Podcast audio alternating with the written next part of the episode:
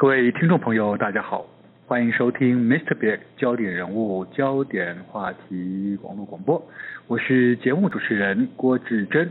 好，各位听众朋友们，您睡觉的时候会打呼吗？嗯，相信许多人都会有打呼的经验，甚至已经成为一种经常打呼的现象。好，如果您真的会在睡觉时候经常性的打呼的话，那么您可就得特别当心了。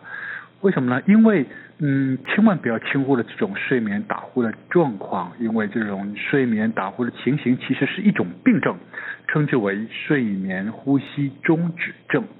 情况如果严重的话，很有可能会因此而丧命的啊！好，根据台湾的睡眠医学会的调查统计，国内呃差不多有超过六成以上的男性睡觉的时候呢会打呼，女性也有四成以上哦。而这其中约有近八十万人罹患了这种所谓的睡眠呼吸中止症。但是却仅仅只有约一成的人自己知道自己每天晚上这种严重打呼是罹患了这样子的呼吸中止症而去接受治疗，而且这种情况不是仅限于成年人。根据国际医学研究，全球约有十二至十五 percent 的儿童也患有睡眠呼吸中止症。好吧，为了我们自己的健康与生命的安全。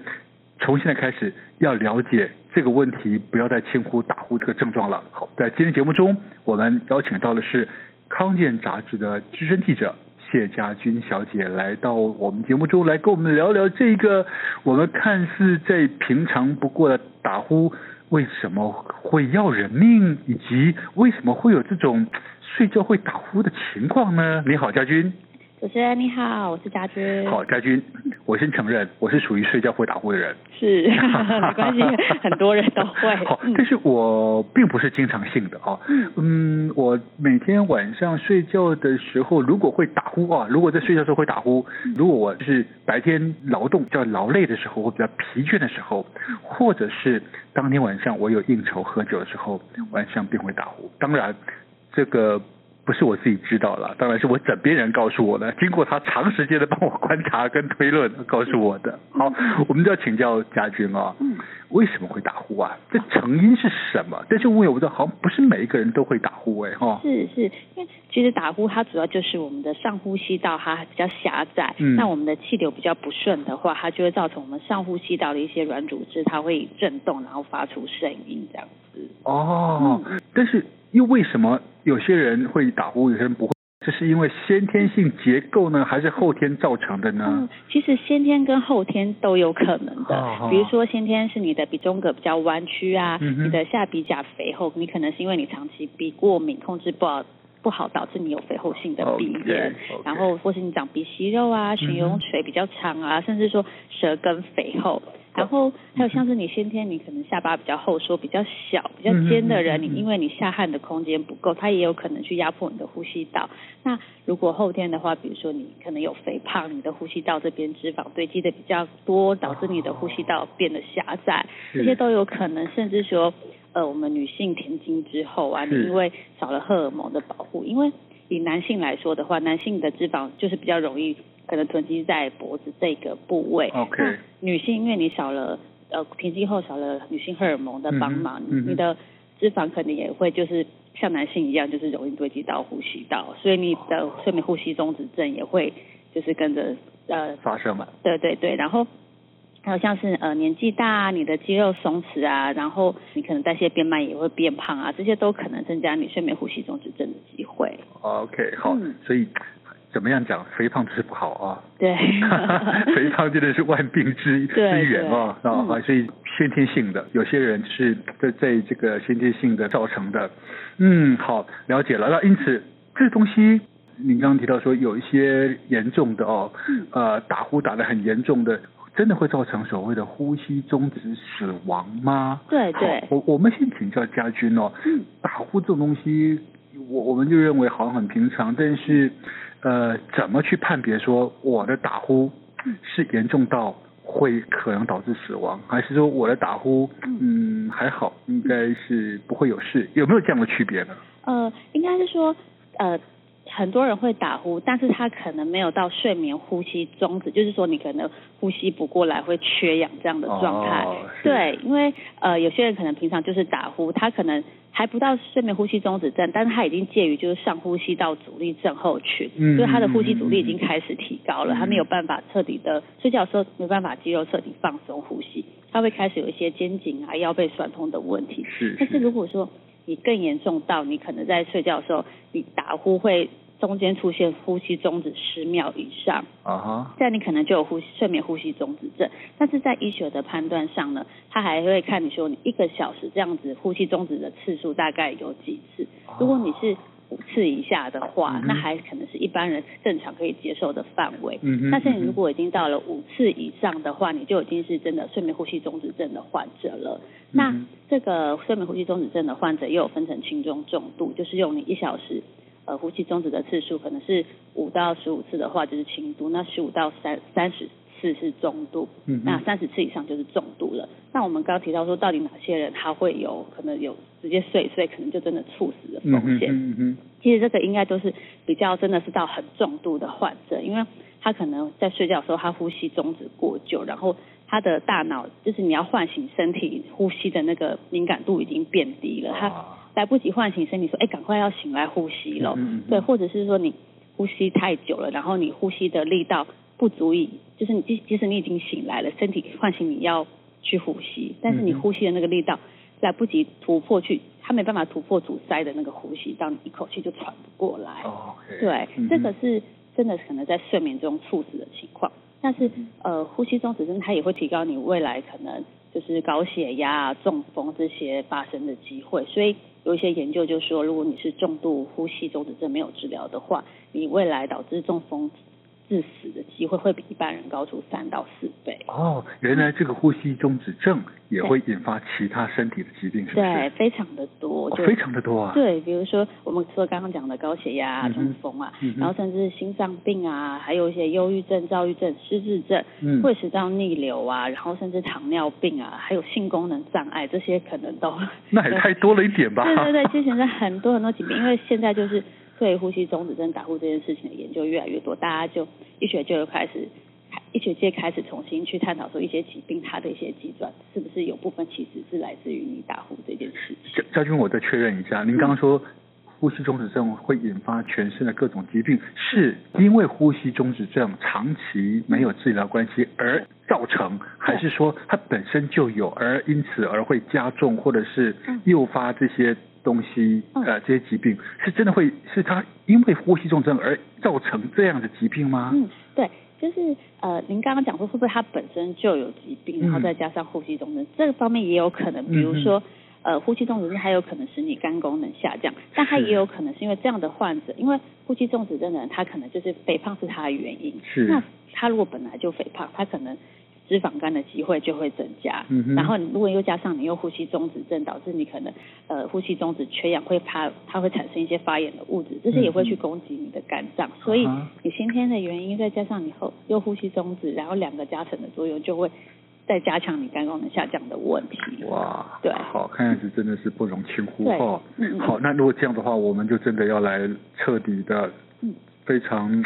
慎重的了解自己的这个打呼是不是已经变成是一种可能会危及生命或引发各种疾病的造成睡睡眠呼吸中止症的状况了哈。像这样子，其实这样讲好了，我们自己睡睡着了，嗯，其实是不知道的，对，对不对啊？像我刚刚说我有，是因为我的枕边人呃受不了我打呼告诉我的，对对对。好，那一般人我们如果呃该如何？